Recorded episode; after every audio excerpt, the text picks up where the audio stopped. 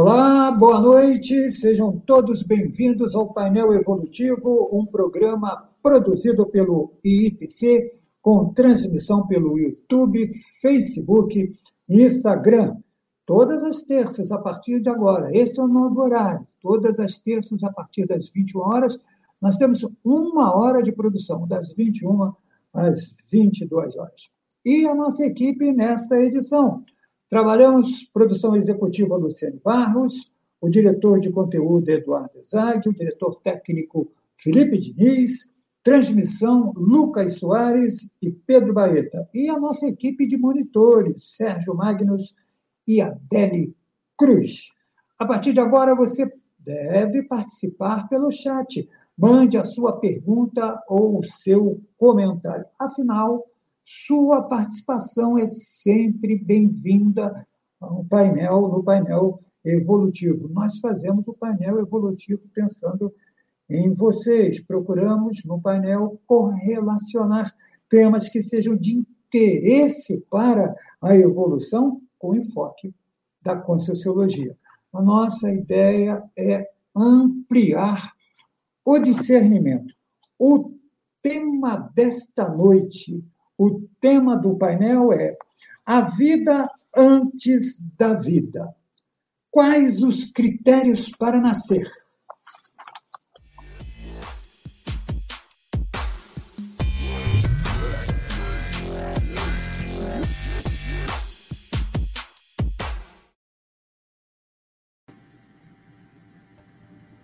Você já ouviu o questionamento Existe vida depois da vida? Se a vida continua, onde nós estávamos antes de nascer? Essa é uma boa pergunta. Considerando que a consciência é imortal e que o renascimento humano é uma fase transitória, o estudo da avaliação do corpo biológico, ele possibilita a compreensão do nosso papel nessa vida intrafísica e dos critérios evolutivos para esse nascimento. O tema do painel evolutivo de hoje é a vida antes da vida, segundo a ciência com a sociologia. Nossa bancada virtual, você já confere, os nossos, as nossas convidadas, a professora Andréa Almeida, ela é graduada em comunicação social, com especialização em psicopedagogia clínica, EPICOM, e voluntária do IPC em São Paulo e também da Evolucim, que é a Associação Internacional de Conscienciologia para a Infância. Milena Gianni, graduada em Química, licenciatura com especialização em psicopedagogia, clínica e institucional, eh, verbetógrafa e voluntária também da Evolução. Comigo na bancada, como todas as terças-feiras, a professora Alessandra Nascimento, professora eh, Nascimento, participando dessa edição, como todas as edições do painel evolutivo. Então, vou apresentar as nossas convidadas e vamos para a pauta, porque a pauta é muito interessante. Inclusive para você que é pai, mãe, irmão, não importa. Para o núcleo da, da família nuclear, é um bom tema. Eu queria chamar a sua atenção para essa bancada dessa noite para a pauta dessa noite, melhor dizendo. Professora André Almeida, tudo bem? Boa noite. Tudo Obrigado bem, boa noite. Por aceitar o nosso convite, professora André. Obrigada a vocês aí, é um prazer estar aqui com vocês novamente. Professora, novamente, tem razão, a professora participou recentemente, claro, claro, no painel, ainda aos sábados, agora nessa edição, ah, na terça-feira professora Milena Gianni. Tudo bem, professora? Boa noite. Bem, boa noite. Obrigada pelo convite. Nós que agradecemos. Professora Alessandra Nascimento, tudo bem, professora Alessandra? Mais uma etapa, as terças, segunda. Mais, é, Muito bom, Luiz. Boa noite a todos. E o tema de hoje muito bacana. Quero entender um pouco mais aí o que, que essas nossas amigas têm para dizer. É, e eu, eu já estou aqui com uma questão importante, mas sempre de maneira preliminar. É, professores, vamos começar explicando alguns conceitos para quem está chegando pela primeira vez no painel evolutivo e conhecendo a Conscienciologia. Então, de uma maneira breve, o que é a Conscienciologia e como esse estudo, que é tema dessa noite, ele é importante para a infância. Quem começa é professor André, por favor. Vamos lá, então, boa noite novamente, pessoal. É, a Conscienciologia é uma neociência, né, proposta aí pelo professor Valdo, Valdo Vieira, e ela estuda a consciência, ou seja, eu, você, é, estuda a gente, né, a pessoa, mas de uma maneira integral, é, abarcando aí todas as experiências, né, a, as experiências de vida, é, relacionado às vidas anteriores, às vidas futuras, é, a sua raça, os seus conhecimentos, as suas vivências, ou seja, respeitando todo o conteúdo que é muito complexo, né, e muito único de cada pessoa. Então, a conscienciologia faz esse estudo abrangendo tudo isso, e para isso ela precisa também de um, um modo de ver, né, um paradigma também é, mais abrangente, a gente tem aí a ótica do paradigma consciencial. E quando a gente traz para a infância, a gente acaba normalmente restringindo, né, ao infante, à criança, é, ao bebê, ou às vezes relacionaria um pouco à gestante, mas a gente tem dois momentos aí de importância de estudo da infância pela viés da conscienciologia que é o durante o crescimento, né, envolvendo todos os contextos que envolvem ali a educação, as experiências, os traumas tudo que, que vai acontecendo com as crianças. E quando somos adultos, é olhar para a nossa infância justamente para a gente fazer autopesquisa, para a gente ter um autoconhecimento, entender mais dos nossos processos e saber e buscar informações de vidas anteriores, né? Então, tem esses dois momentos aí muito importantes para estudo da conscienciologia relacionado à infância. Professora Milena, queria ouvir seu comentário inicial também sobre essa abordagem, ainda nessa fase inicial do tema. Então, esse, eu, eu acho que é um tema super importante, porque na infância a gente tem uma série de manifestações, né, que acabam acontecendo durante uh, a, algum período, ele se prolonga às vezes algum período, algumas ou às vezes algumas lembranças inatas ou algumas manifestações que a gente traz que ninguém explica.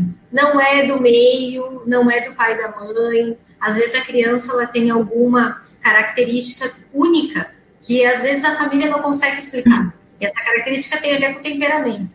E, e a gente trazendo isso para o processo da autopesquisa, né, com o viés conscienciológico, com o viés dessas múltiplas dimensões, com todo esse paradigma novo, a gente consegue trazer algumas hipóteses, né, do processo de múltiplas vidas ou processo de outras experiências, né, como o caso da projeciologia extracorpórea, a criança tem lembrança de projeção, e ela pode ter lembrança também de, do estado de estar onde ela estava antes de nascer. Então, a gente tem, assim, algumas, alguns relatos, né, de algumas pessoas que lembram, às vezes, do casamento dos pais, ou lembram de alguns fatos diferentes da sua vida e que ela não consegue explicar. Ou ela vai perguntar e não tem onde ter essa explicação.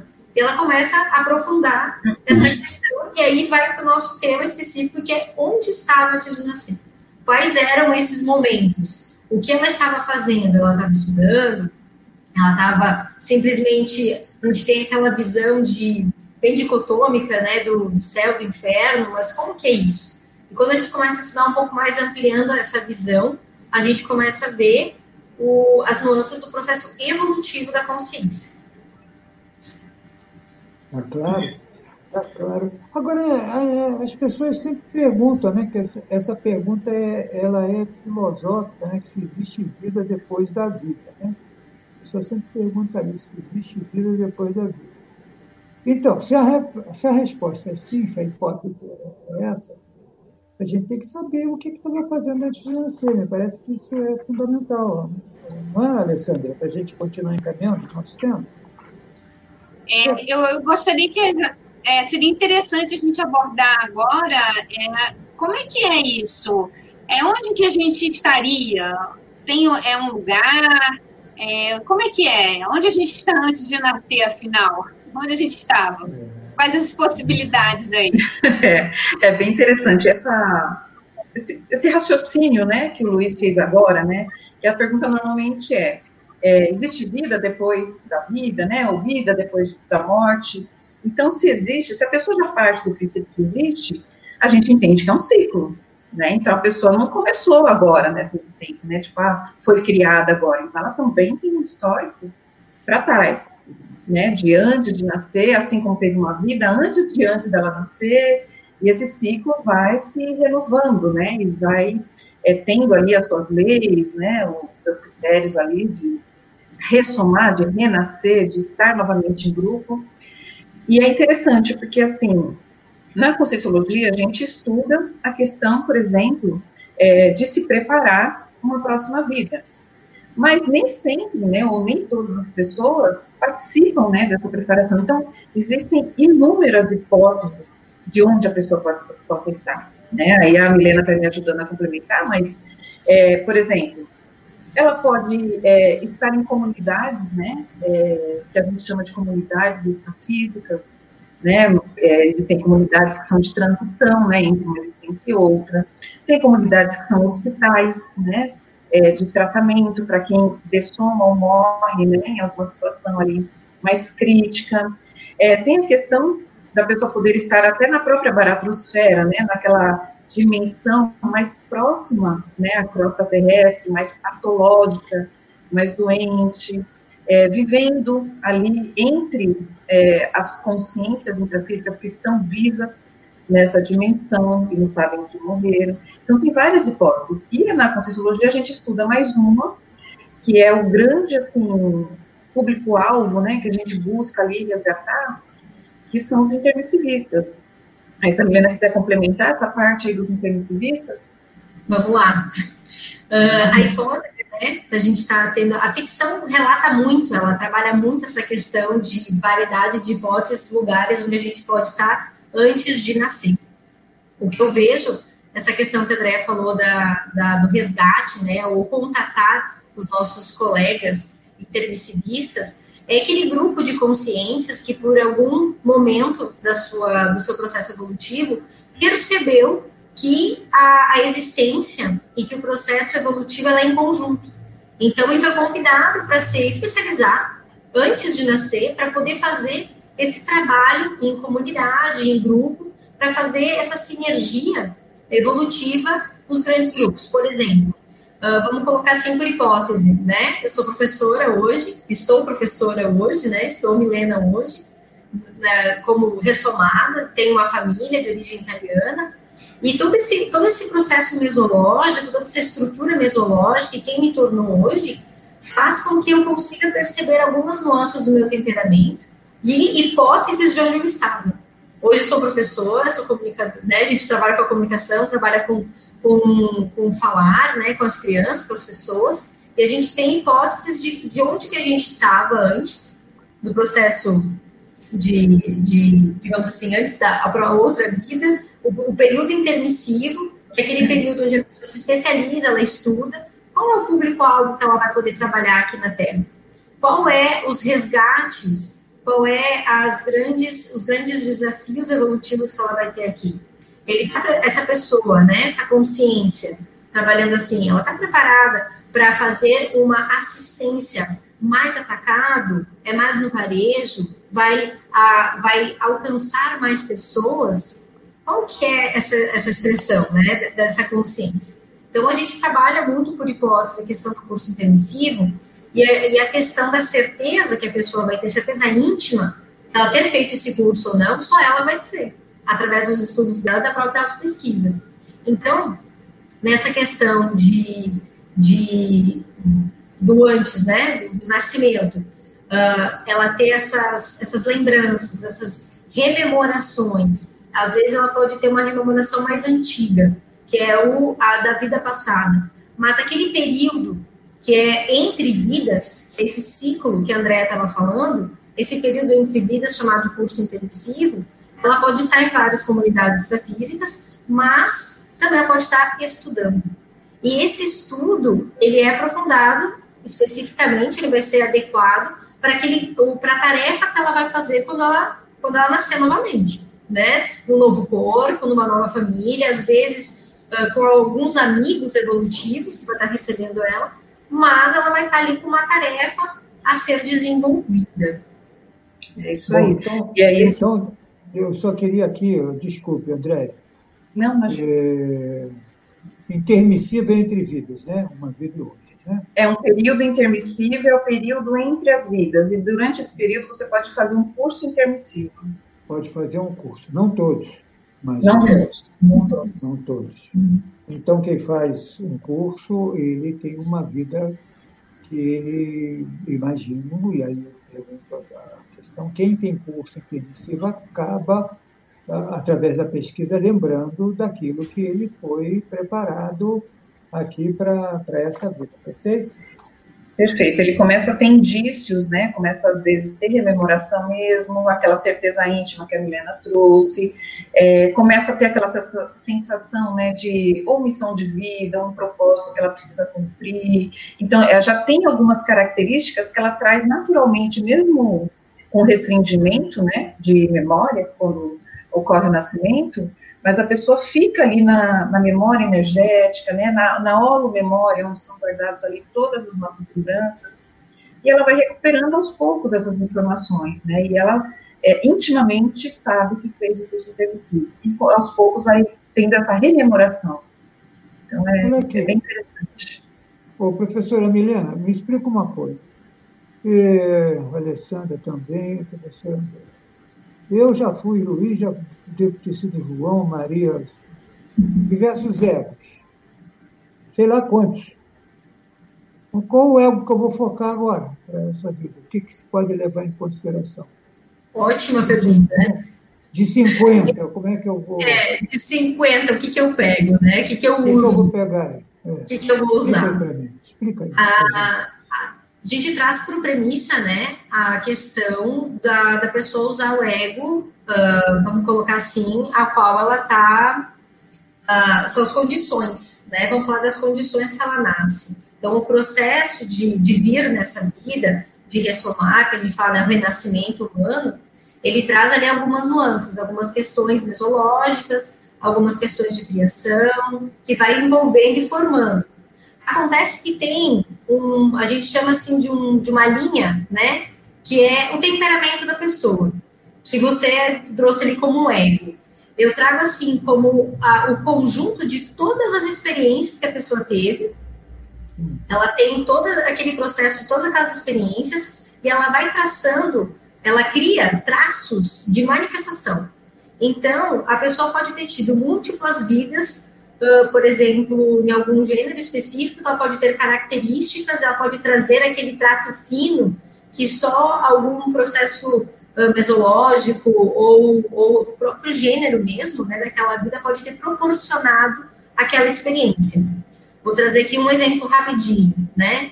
A gente tem a questão da mãe, né? A maternagem, a pessoa cuidadora, aquela questão acolhedora. Vamos trazer assim a mãe mais mais um, tradicional. Esse, essa questão desse cuidado, desse traço, do, do acolhimento, ele é traço de qualquer pessoa que queira ou tenha desenvolvido. Porque você não desenvolve assim da noite para o dia o traço da empatia, o traço do acolhimento. Isso é ao longo de várias, várias experiências trabalhando mesmo, o mesmo traço. Posso trazer também a questão da liderança, né? Aí você pergunta, que ego que eu uso? Na verdade, é o conjunto, eu penso, né? Eu penso que é o conjunto de todos esses traços que a pessoa adquiriu, essa consciência adquiriu ao, ao longo de múltiplas vidas e também não esquecendo da questão mesológica, o que o meio em que ela foi inserida nesta vida proporcionou ela desenvolver. Porque às vezes alguns traços ficam mais escondidos, porque o meio não proporciona aquela manifestação. E aí, dependendo, né, do dependendo de como que ela vai ter as experimentações dela, ela vai ter as manifestações.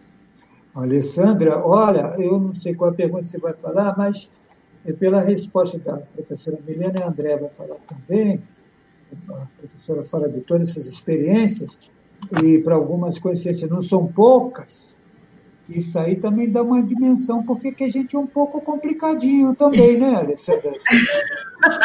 um pouco. Um pouco complicadinho. Ótima colocação, Luiz. É. é eu é queria falar eu queria falar, a Andréa parece que quer, quer completar, porque eu queria falar que, que a fala da, da professora Milena me leva a crer que nós estamos diante de, de decisões nossas. Essa é a minha pergunta. O que a professora Milena falou, nós decidimos, nós temos uma participação definitiva.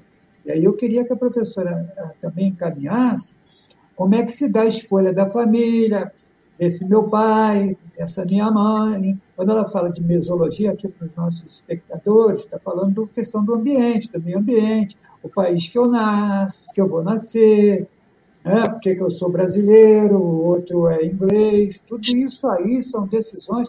Eu fico pensando, André, é um pacotão, né? Para você decidir isso aí. É um pacotão, mas nem sempre a gente tem uma liberdade para decidir isso né, um livre-arbítrio para decidir isso sozinho. Porque é, justamente por termos inúmeras vidas para trás, então nós temos também muitas situações para reconciliar, nós temos muitas situações para mudar no nosso comportamento, para fazer reciclagens, né, que a gente chama de reciclagem intraconsciencial. Então, é, mesmo que a gente faça esse curso intermissivo, né, tenha lá o, o mérito, né, o, vou chamar de pré-requisito, né, para participar desse curso, é, e planeje a próxima existência, nem sempre esse planejamento, ele é, é totalmente liber, libertado, assim, nossa, para escolher as coisas. Normalmente tem consciências, né, normalmente não, sempre tem consciências mais inteligentes, é, evoluciólogos, né, que a gente chama, ajudando ali no, na composição daquela mesologia, daquela família, ou seja, existem leis que são, na verdade, é, regidas ali no processo de ressoma, de renascimento. Então, primeiro a gente tem uma lei de afinidade, a gente tem a lei de inseparabilidade grupocármica, a gente tem lei de interprisão grupocármica. Então, todas essas leis, elas acabam, na verdade, é, elas é, são maiores do que o nosso livre-arbítrio, porque a gente tem, vamos dizer assim, os nossos enroscos aí, do passado que precisam ser trabalhados. Então, até nesse processo de curso intermissivo, e às vezes quando não tem, às vezes a pessoa está em, em outras comunidades de transição em que não é feito esse planejamento de uma forma tão técnica, mesmo assim essas leis atuam, porque elas são universais. Então, tem até um ciclo, uma hipótese, né, de síntese do curso Grupo Kármico, naquele livro branco, 700 experimentos, do professor Val, que vale a pena olhar. É um, o teste é o número 562, se eu não me engano. E lá tem as hipóteses de como a gente caminha dentro desses grupos, a interprisão, ou seja, as coisas que a gente faz junto, né? Vamos dizer assim, apronta junto, erra junto, fica ali com, como cúmplice, até o momento em que a gente decide sair desse movimento, desses grupos, e começa ali a fase de precisar se reconciliar, precisar assistir, e é onde vão se formando o quê? Normalmente, as famílias, né, a, a, escolha da próxima família, a escolha dos pais, a escolha dos irmãos. Então, tudo isso vai sendo é, trabalhado dentro da próxima, da próxima vida, né? Quem é o grupo que vai estar e qual é a melhor condição para você fazer aquela reconciliação, aquela assistência e de onde às vezes a gente não tem como escapar. Então, então André, é, a gente não nasceu na família errada, não tem essa possibilidade. Não, não, mesmo com a síndrome do estrangeiro, a gente não nasceu na família errada. Não, não via que hoje teremos. A pessoa pode pensar, não, não me dou bem com ninguém na minha família, então acho que eu nasci na família errada, eu devia estar em outra família. Então, é, a pessoa... Não pediu para ser, pediu. Pediu é, para ser. E isso até tem a ver com uma pergunta, Luiz, uhum. me te interrompendo aí, tem o Oliveira Oliveira, ele está perguntando aqui muito no nosso chat, muito bem ah. bacana. E ele, a primeira pergunta dele é: como se define os critérios para embasar o nascer na vida física? Então, acho que tem a ver com a maturidade, né? É, então, isso é interessante, né? Aí, é, depois eu passo para a Milena ajudar a complementar aí, mas tem a Conceptivos, que é uma outra instituição conscienciocêntrica, ela estuda justamente as séries de vidas existenciais, né? E é, eles trabalham bem profundamente esses critérios. Mas é interessante observar, principalmente quando essas coisas que a Milena trouxe, né, de mesologia, né, de escolha da família, da questão grupo kármica, normalmente está associado a, esse, é, a esses tipos de critério.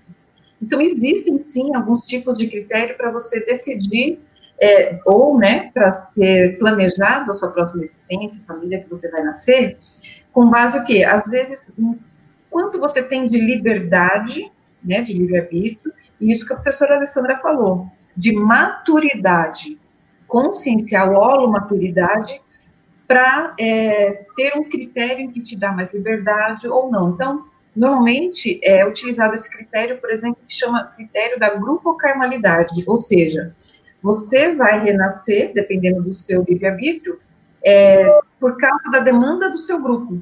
Então, aquele seu grupo vai ressomar e está ali pronto para você fazer algum trabalho específico. Então, pela sua ou, ou liberdade ou falta de livre-arbítrio ali, você é orientado, às vezes é compulsório mesmo, você renasce naquele grupo, você ressoma naquele grupo, porque o seu critério de, de ressomas, ele ainda está muito ligado a essas reconciliações, a trabalhar esses grupos assim mais próximos, né, de vidas recentes. E tem outros critérios aí, às vezes critério da assistência, né, a gente chama de critério da atividade, não, a pessoa vai ressomar pelo trabalho que ela tem que fazer, até pode encontrar um grupo mais próximo, mas o critério maior dela é de atividade, de trabalho que ela vai realizar. Ou não, às vezes a pessoa só tem um critério de ir ressomando, porque assim, ela ainda não tem condição nem de pensar em trabalhar, ela está tão matura que ela precisa primeiro ir ressomando, ressomando até cair a ficha dela de, ó, eu não estou a passeio nessa vida. Então, tem alguns critérios aí que são bem interessantes, a Consecutivos estuda isso muito a fundo, vale a pena entender e descobrir, por exemplo, qual que é o nosso critério de ressoma, né? Então é, é muito legal essa, essa forma de ver, né? É legal e são muitas variáveis, pelo que eu estou entendendo. São muitas variáveis. Agora tem muito rabo preso nisso aí também. Sempre. Sempre tem. É, esse critério da, do grupo carmalidade o, poderia ser é. um critério do rabo preso mesmo. É, porque eu estou falando isso, que é só dar uma olhada no mundo, é o nível de patologia.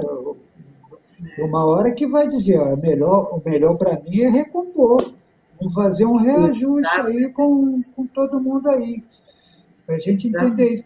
que foi importante a André e a Helena e a Alessandra porque em falar no, no, encontra, ah, não fui com a cara daquele ali, ah, com esse aqui eu vou com a cara daquele ali. Tem todo esse processo de energia que os professores vão falar.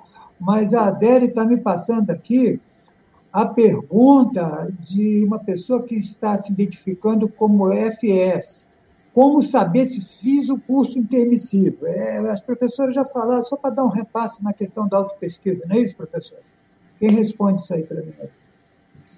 A, a, questão do curso intermissivo, ele é muito íntimo. Então, existe o teste dos 700 experimentos, que é o teste do curso intermissivo, e é o livro branco, né, que o professor Valdo Vieira escreveu, ele tem exatamente 700 experimentos da sua consciência. Então, aí você vai entrar né, na leitura, ele é realmente, é, é um teste praticamente pra, por, cada, por cada folha ali, e esse teste ele vai ter 10 itens desses itens, você vai julgar o que você sente que tem, né, qualificação daquele item ou não. Eu não tenho teste agora na mão, tá, gente? Senão eu leria todo ele para vocês. Mas ele é bacana porque, assim, ele diz: se você identificou uh, ah, 5.1, uh, ah, ou seja, uh, de 6 ou mais itens dentro desses 10, a probabilidade de você ter feito o curso intermissivo é grande muitas pessoas não se identificam com os traços do teste. Então, não, não, não, entra no critério do curso intermissivo. Isso não qualifica a pessoa como boa ou ruim. Eu acho que é importante deixar isso bem claro, porque a pessoa que faz o curso intermissivo é uma pessoa que recebeu a oportunidade, vamos supor, de fazer um curso universitário antes de nascer. Então, a pessoa vem um pouquinho mais qualificada para o ambiente terrestre, para uma tarefa um pouco mais avançada. Não quer dizer que é a, o, digamos assim, os traços negativo, negativos que ela tem não vá aflorar ou que ela não os tenha. Então, é bem interessante é, a gente pautar isso, porque a, fica naquela coisa do, da ilusão, né? Ah, curso intermissivo, as pessoas são maravilhosas, elas são boníficas, elas são benfeitoras, e às vezes as pessoas têm alguns traços que não são tão bons assim, e a gente vai lidando com toda a situação. Existe um curso, um livro específico sobre essa página dos 700 experimentos, que é o livro da professora Tatiana Mota, tá? A professora Tatiana, ela pegou o teste e ela desenvolveu todo um livro em cima explicando como que aplica o teste, como identifica os traços em você. Tá? Então, assim, tá bem interessante. Até posso fazer um, um momento, um momento jabá. O livro de Editares, eles estão com uma mega promoção aí no Facebook. Dá uma olhadinha na página de Editares. O livro deve estar em promoção para poder adquirir também. Para estudar mais sobre. Não, e o bacana é que esse livro branco que as minhas amigas Ali atrás. é, ó, 700 experimentos, você pode fazer um download gratuito no site da Editares, tá? Então é só entrar no, na Editares, o pessoal vai colocar aí na, na, lista de comunicação. Agora eu gostei a professora Milena que ela falou, ela falou o momento jabá, que é a expressão do rádio. Né? Eu sou do rádio, o rádio está aqui, tem microfone, a professora fala, esse é o momento jabá. Jabá é um jabá colher que se usa uma expressão do rádio. Gostei, professora Milena. Olha, eu queria entrar no, no, no, nas crianças, no mundo das crianças. Mas antes, uh, nossa, os nossos monitores não param. A Adélia está mandando que o Renzo Meirelles, para a gente fechar essa etapa, ele fala sobre as divergências que ocorrem no grupo Karma depois de adultos e a questão que ele levanta é se podem gerar novas interprisões em vidas futuras.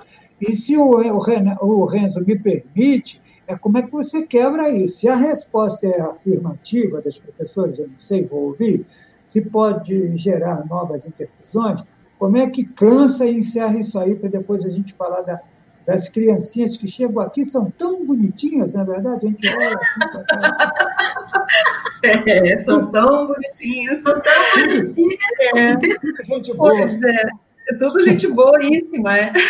Renzo, então, é, a gente pode criar intervisões, sim, a qualquer momento.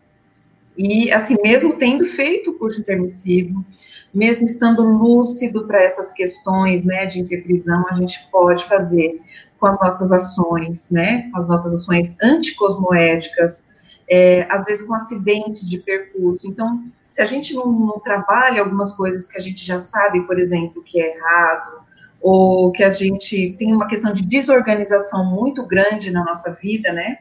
A vida intrafísica mesmo, né? De trabalho, de família, de escola, de casa. Às vezes essa desorganização ela é, cresce num, num tamanho que ela pode causar acidentes de percurso e nesses acidentes se envolver, por exemplo, com outras pessoas, e nisso a gente já está ali preso de novo, numa interprisão com aquelas consciências, que não, às vezes, muitas vezes, né, pode até ter, ser pela primeira vez, mas muitas vezes é o reforço de uma interprisão que já existe, né, que não foi trabalhada, é, ou quando a pessoa fica ali com orgulho e fica batendo ali na mesma tecla, não quer mexer num processo de buscar entendimento, compreensão para é, partir para uma reconciliação. Então, a questão maior aí é, é, mesmo que a pessoa não tenha feito o curso intensivo, é sempre a gente está nessa existência para se melhorar como pessoa, para se desenvolver, para buscar holomaturidade e para é, ajudar o próximo, né? Então, a gente evolui, né? A gente tem uma máxima na conscienciologia, que a evolução ela vai se dar pela nossa autopesquisa, ou seja, pela nossa melhora como consciência, como pessoa, e pela interassistência que a gente faz ao outro que a gente recebe. Se, mesmo sem curso permissivo, se a gente partir por essa lógica, a gente já pode evitar novas interprisões e vai desfazendo as interprisões existentes, né? É, pelo menos as que estão ali nesse grupo, nessa existência. Então, é mais ou menos dessa maneira aí que, que acontece. Mas a gente pode fazer muita interprisão nessa vida. É, inclusive, as professoras falaram, eu prestei bem atenção na questão, às vezes, você ressomar de maneira compulsória. Né? Exato. Aí. Alessandra, é, bola está contigo aí, Alessandra Nascimento. Vamos passar aí para a ideia e para a gente começar a falar um pouco da infância também. Porque eu vejo que tem alguns pais que ficam assim, desorientados, não sabem o que fazer. A criança às vezes tem bastante parapsiquismo, né? é, faz perguntas que os pais não sabem, não entendem. Então, o que a gente poderia falar aí para ajudar, para orientar os pais que têm filhos que têm esse parapsiquismo mais desenvolvido? Bom, falar, da minha, falar um pouco da minha experiência também. Uh, eu, acho, é, eu acho que é de extrema, digamos assim, importância o não banalização, não banalizar a questão da experiência da criança. Então, há muito, hoje nem tanto, né? Vou falar que a nossa geração, mais 80, 70, né? A gente foi mais uh, não tão levado a sério, mais deixado de lado por, pelo processo fisiológico, pelo século, pelo ambiente que nós estávamos. Hoje em dia, a gente tem uma atenção um pouco mais diferenciada à criança, a gente tem profissionais mais uh, voltados para esse processo da infância por muito tempo foi tratada a criança como a tábua rasa. Ela vem, ela aprende tudo. Então, se a criança tem alguma impressão, algum processo parapsíquico ou alguma manifestação diferente, foi porque ela aprendeu, né, daquele jeito ou porque ela foi ensinada daquela forma. E a gente sabe que isso não é verdade. Então, agora a gente está né, trabalhando essa, esse, esse ser integral e verificando que, na verdade, ela só está num corpo pequeno, mas é uma consciência antiga, ela traz uma série de traços e manifestações. Então, dica para os pais, né? Se fosse Maurício, dica número um, na verdade, ouvir a criança, né? Levar uh, a sério essa manifestação. E quando a criança é muito pequena, a gente sempre indica que a criança se manifeste através do desenho. O desenho ele é bacana porque ele vai mostrar, a, a criança vai tentar expressar da melhor maneira possível, da idade que ela tenha, né? O que ela está sentindo e o que, que ela está querendo dizer para essa família, para esses pais. Uh, sempre é importante buscar ajuda, né? Ajuda externa, ajuda de um profissional, verificar o que está acontecendo. Por muito tempo uh, ficou velado aquela questão, vou falar uma coisa até uh, que as pessoas têm tabu de falar, que é o processo até da própria depressão na infância. E isso pode ser acarretado, às vezes, de, de, do temperamento mesmo. A criança, ela vem, a consciência que está naquele, naquele corpo agora de, de 8 anos ou de 7 anos, que ainda não tem uma expressão bem formada, ela, ela traz uma aula memória, como a Andrea falou antes, ela traz ali uma bagagem de várias vidas. Então, as dicas que eu dou assim, é ouvir a criança, necessidade, buscar um profissional e também dentro da conscienciologia, né, a própria IC, que eu represento, eu e a Andréia hoje, que é a própria Evolucim, que a gente trabalha muito essa questão uh, que envolve o grupo karma, é a família. E é, independente do, da linha filosófica, religiosa, enfim, que a pessoa segue, é importante estar de mente aberta, porque a criança ela sempre traz uma mensagem que às vezes é importante para o grupo, para a evolução do grupo. Às vezes a criança vai ser aquele gancho para o processo evolutivo do próprio do próprio grupo, grupo karma onde ela está inserida naquele instante. É isso aí. É, uma outra coisa que eu acho muito importante é só para frisar, porque a gente vê acontecer muito, né? Às vezes a criança vai trazendo, os pais não entendem, e acaba estigmatizando a criança, né? Chamando de louco, né? De que está doente, ou, ou mentiroso. mentiroso. Então, sempre ter esse cuidado. Os, os pais sempre conhecem os filhos, eles sabem se está mentindo ou não. Então, é, ter esse olhar mesmo de tentar entender o que a criança está tá trazendo, né? Antes de estigmatizar Porque pode trazer um problemão aí na entidade.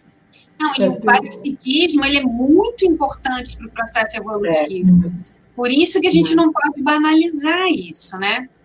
Fala, Luiz. Não, eu depois pedi a, a, a nossa equipe de monitores, tem uma pergunta sobre essa realidade da intermissão para quem é, estuda a Conscienciologia. Só para retomar, que eu não estou vendo aqui no chat a pergunta. Ah, deixa eu falar então, tenho aqui. É a Daniela, Daniela Miari. Parabéns, professoras. Pergunta: quando os pais, conhecedores da Conscienciologia, pode falar abertamente com os filhos sobre essa realidade da intermissão? Então, quando que os pais podem falar, né? Tem algum, algum jeito de a gente identificar quando é o momento é. certo para falar sobre isso? Então, aí tem uma questão que ela está colocando os pais conhecedores da conscienciologia, né? Um cuidado muito grande que a gente precisa ter, a gente acaba vendo isso em alguns contextos, né? É que não é porque a criança nasceu numa família que os pais já estudam a conscienciologia que ela é intermissivista.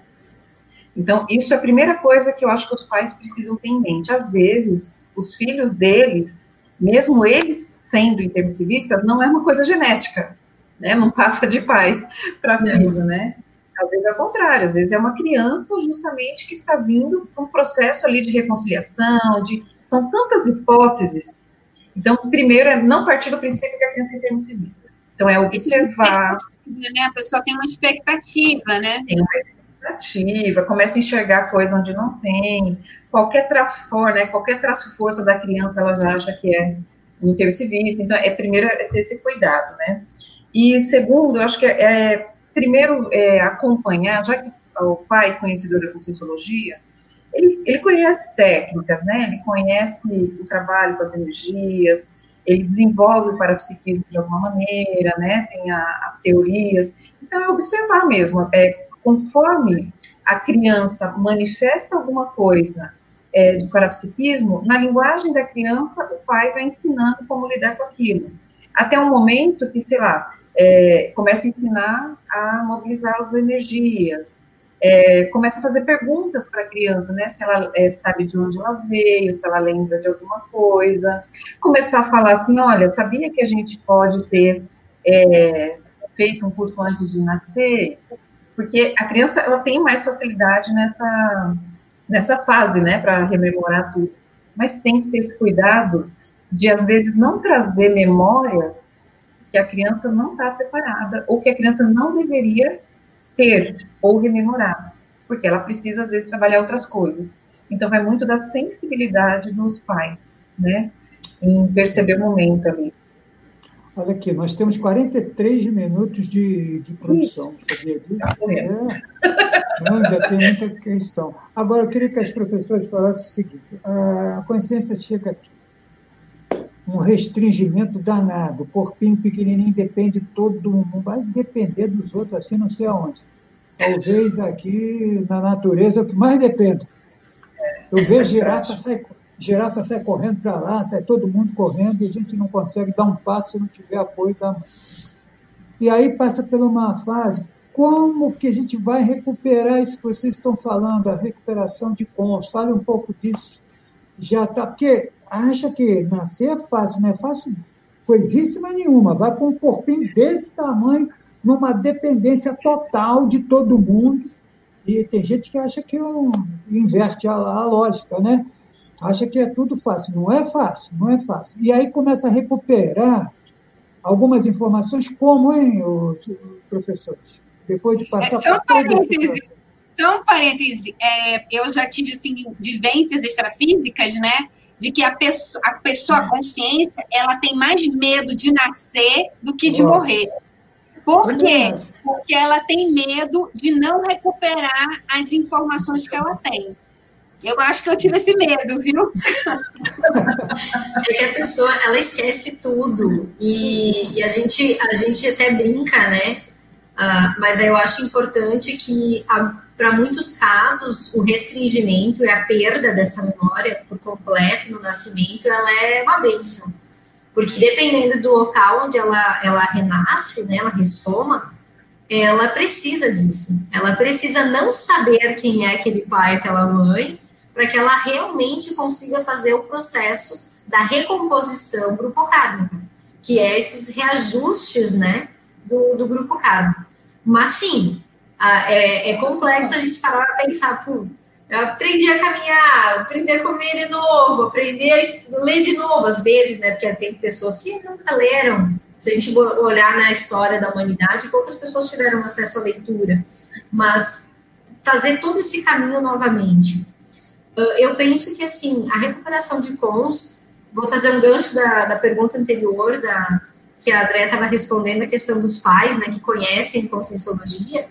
Uma das, das ideias é trazer realmente esse trabalho com as energias, mas numa linguagem, uh, claro que adaptada para a idade, que isso é muito importante. A gente tem vários livros que falam de técnicas energéticas com as crianças, né, que é o livro da Aline Zolei e da Aline Niemeyer, que fala bastante sobre as técnicas energéticas com as crianças, mas uh, trabalhando com uma linguagem acessível, porém não infantilizada, não indo para esse lado uh, não é infantil da idade, mas não infantilizado, patológico, a ponto de tu não permitir que aquela criança acesse alguma informação que seja importante no momento. E eu vejo assim, pela recuperação de cons, é proporcionar o máximo de experiências positivas possíveis. Então, assim, tem uh, um, um movimento literário positivo, tem um movimento científico positivo. Trazer todas essas experiências e permitir que a criança tenha essas experiências, mas sempre naquele nível de esclarecimento.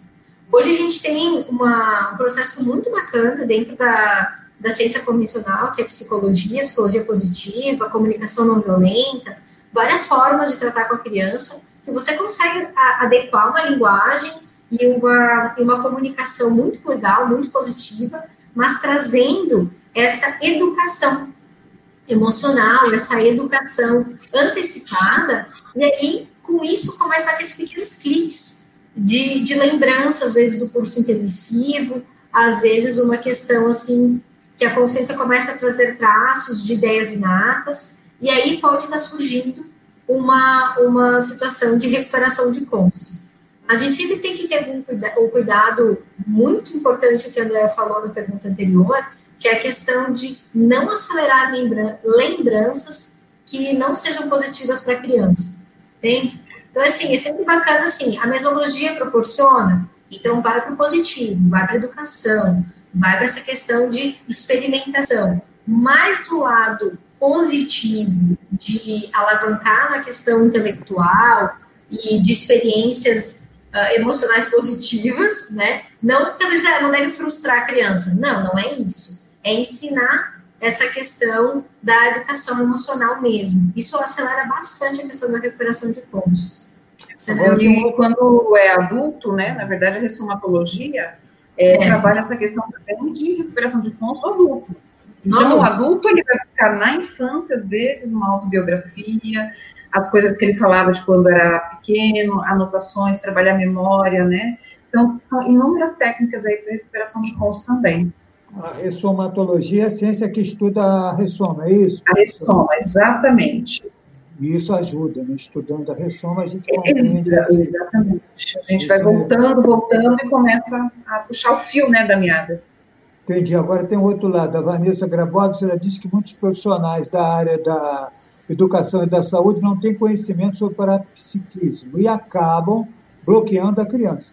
Muitos com dogmas religiosos. Como ajudar uma criança a se desenvolver sem bloqueios? Parece uma questão que faz um contraponto ao que vocês falaram aí também, por outro lado. É, exatamente. É, essa é a questão. Então, os pais, quando eles já têm uma, um apertismo maior, por exemplo, igual a Daniela Miari trouxe lá, né? Já conhece a conscienciologia então, os pais já começam a ter cuidados também de onde vai colocar, qual escola que vai colocar. Então, provavelmente, esse pai já não vai colocar numa escola que tem um ensino religioso ali como matéria principal, né, que tem um dogmas ou que, que trata algum é, mal-estar ou algum bloqueio, algum tratamento mais rigoroso, né, que é, fecha ali a liberdade da criança. Então, os pais da psicologia já vão tomar esse cuidado. É, o ideal é que os outros pais tomassem também. Só que, normalmente, o que, que acontece? Os pais é, acabam também partindo da crença de que um colégio mais rigoroso, um colégio é, que tenha um, uma metodologia religiosa, vai trazer conceitos né, de ética ali que vai melhorar a, a moral da criança. E isso daí, na verdade, é, não que ela não faça isso, mas é um engano. Porque junto vem todo esse dogma. Então, é, a questão é, todos os pais precisariam ter esse cuidado antes de colocar a criança na, numa escola que vai é, bloquear. Mas, se a pessoa, ela tem aquele dogma, ela tem aquela crença, a questão é que ela acha que está fazendo bem para aquela criança né? E também a criança não está encontrando ali pela primeira vez com aquela consciência, né? Então, às vezes, mesmo tendo esses dogmas, pode também ter uma, um trabalho ali já de intervisão ou de reconciliação, precisa ficar atento, mas às vezes vem com algumas rebarbas, e a criança, quando ficar mais, mais velha, vai precisar lidar, a gente não consegue proteger sempre, né? Mas o máximo que a gente perceber é realmente é, não culpar, não trazer o conceito de culpa para as crianças, né? São situações que ajudam, mesmo se ela tiver contato com o processo religioso, ela saber raciocinar, né? E ter a sua própria autonomia ali. Não sei se ficou claro. Ficou claro, eu penso que Posso sim. contribuir? Posso contribuir? uh, eu acho que a questão, assim, complementando, uh, eu vejo muito forte a questão da educação emocional nós adultos, dependendo da faixa etária, a gente não teve essa oportunidade de ter uma educação emocional mais adequada. Então, a gente sobreviveu. Eu brinco muito, não somos sobreviventes da década de 80, né? Alguns são sobreviventes da década de 70, alguns, porque a gente vivia num outro momento de mundo. Hoje nós estamos no século 21, a gente tem maneiras diferentes de educar, a gente tem famílias diferentes na Constituição, então a gente não pode vivenciar ou trazer como, como regra absoluta o, o, que, o que era de um século atrás, não tem como. Então, a partir disso, eu vejo que a questão realmente do desenvolver a criança na sua melhor maturidade e a questão do desbloqueio é ser claro, é permitir, é fazer com que a criança entenda as emoções que ela está tendo, ajudar ela a, a, a desenvolver técnicas de expressar melhor essas emoções, sem machucar os outros, expressar o que está sentindo sem culpar, sem julgar, sem fazer essa, essa, questão que nós fomos geralmente, a gente foi criado dessa forma, entende? Porque era o momento daquela época. Hoje a gente já pode fazer uma educação diferente, porque nós temos informações. Então eu acho que para a questão do parapsiquismo é exatamente isso também. É, eu, eu entendo que tem, existe parapsiquismo, existe uma série de, de informações, é o que, que eu posso ir dosando para que eu consiga ir um, desdramatizando isso para a criança, para que ela não tenha medo, para que ela não veja, não tenha, ou seja aquela criança a questão do, do, dos medos de fantasma, né, que a gente tem, ou às vezes o amigo imaginário, essa, essa questão assim, a gente consegue desdramatizar isso e levar numa situação mais tranquila. Algumas culturas não ocidentais, elas têm uma, uma visão muito diferente nós, do que nós, a gente só divide o planeta em duas partes, a cultura oriental, ela tem um trabalho tanto com as energias, tanto com o processo de parapsiquismo bem diferente da gente. Então, a mesologia atrapalha, sim, em muitos casos, a questão de bloqueios, até de desbloqueios do processo parapsíquico. É, a professora Milena e André, vocês falaram, hein, Alessandra? Elas falaram nos Amiguinhos Invisíveis, aí dentro de casa tem a opção de depoimento e tal, os professores estão explicando. Agora, tem alguns casos que nós já tratamos aqui no painel de sábado, mais, digamos assim, mais impactantes, né, dentro da nossa cultura. É, rapidamente, hoje à tarde estava vendo um, um canal norte-americano numa cidade absolutamente conservadora, de evangélicos, interior dos Estados Unidos, e o menino tinha muito, com, com três e quatro, depois quatro anos, se agitava, nunca dormiu uma noite completa, nunca dormiu. E gostava muito de ficar perto da floresta, andando até que um dia os pais estranharam esse interesse que ele tinha pela floresta. Eu tenho que contar essa história rápida. Ele sentiu o cheiro de queimado, falou para a mãe: Olha, foi ali que eu atirei no índio que era o chefe da, da tribo. E outra coisa, mãe, você está me chamando de Mark, meu nome não é nada disso. Meu nome é Kenneth Anderson, eu não sou Mark coisíssima nenhuma. Eu atirei no índio porque mandaram atirar. E eu queimei a tribo tudo que mandaram eu fazer isso. Impressionante o relato, a mãe teve que pesquisar, encontrou em 1808 nos Estados Unidos a tribo Navarro, o nome do chefe era Quatro Mares, e ele deu o nome de quem ele atirou no ombro na cabeça desse índio. É, o nome que ele disse que, ele, que, que era o nome verdadeiro dele era um andarilho que serviu ao exército na região, e ela só conseguiu encaminhar isso depois de muita pesquisa, de identificar esse cenário, um ritual que foi feito indígena, e aí é que ele passou a dormir um pouco. E nessa mesma abordagem nesse canal americano que eu assisti hoje, uma menina disse que um avião bateu no Empire State, eu nem sabia disso como jornalista. Em 1945, um avião se chocou, se chocou, pegou na janela do escritório dela e ela morreu. Ela disse que era ruiva, deu o nome, e os jornalistas e os pesquisadores foram atrás da informação. Os Estados Unidos seguraram a informação de que um avião tinha batido no Empire State, que era muito famoso, não tinha ainda as Torres Gêmeas, então ele era muito famoso. Só para nossa audiência, o Empire State foi onde foi filmado o King Kong, é muito conhecido. O King Kong roda em cima do Empire State. E a mãe foi até Nova York, no Empire State, a moça falou: Eu era essa, eu era essa secretária aqui que morreu. Queria que os professores, apesar que só tem quatro minutos, falassem rapidamente sobre isso, dessas experiências. Eu vou deixar uma pergunta no ar, posso? O pessoal acha que essas duas crianças tiveram duas ressomas, com curso intermissivo, preparada para nascer, ou foi compulsória com muito resquício da vida anterior, com muita lembrança da vida anterior. E aí, como é que fica isso? Exatamente, né? É, é, o, é o contexto da rememoração é, que acontece, né? Um desbloqueio ali que acontece por, por questões assim de sentidos, né, físicos, da fumaça, não sei o quê, e que seria um bom restringimento, né, nesse, nessa questão, e às vezes é ativado de um outro modo aí, e acaba, na verdade, atrapalhando a criança ao invés de, de ajudar. Mas é isso aí que a Milena falou.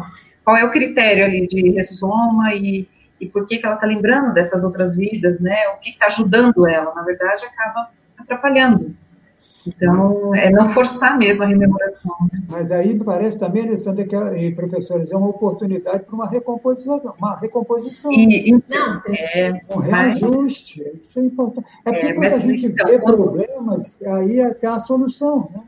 Entender essa mas é, é, Não, mas aí, Luiz... Assim. Então, Luiz, ah. mas aí qual é a questão? É, ali a criança teve uma chance e acabou encaminhando, né?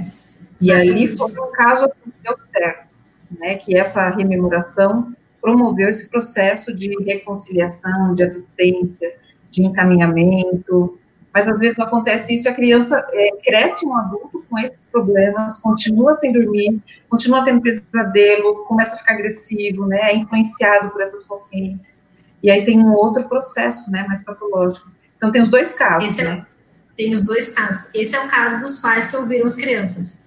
Eles investigaram, eles não banalizaram a experiência da criança, eles foram em busca. E isso é interessante. E os outros milhões de casos que devem acontecer nesse planeta de quase 8 bilhões de pessoas e que os pais não vão dar valor ao que a criança fala. Imagina o quanto isso não deve existir. Esse foi um, esse foi dois casos. E aí? É. A gente parar para pensar, tem muita é. coisa aí que a gente não está vendo. É, Quem quiser se aprofundar, gente, um minuto, o que, que tem que fazer? Eu falar que vai ter um seminário.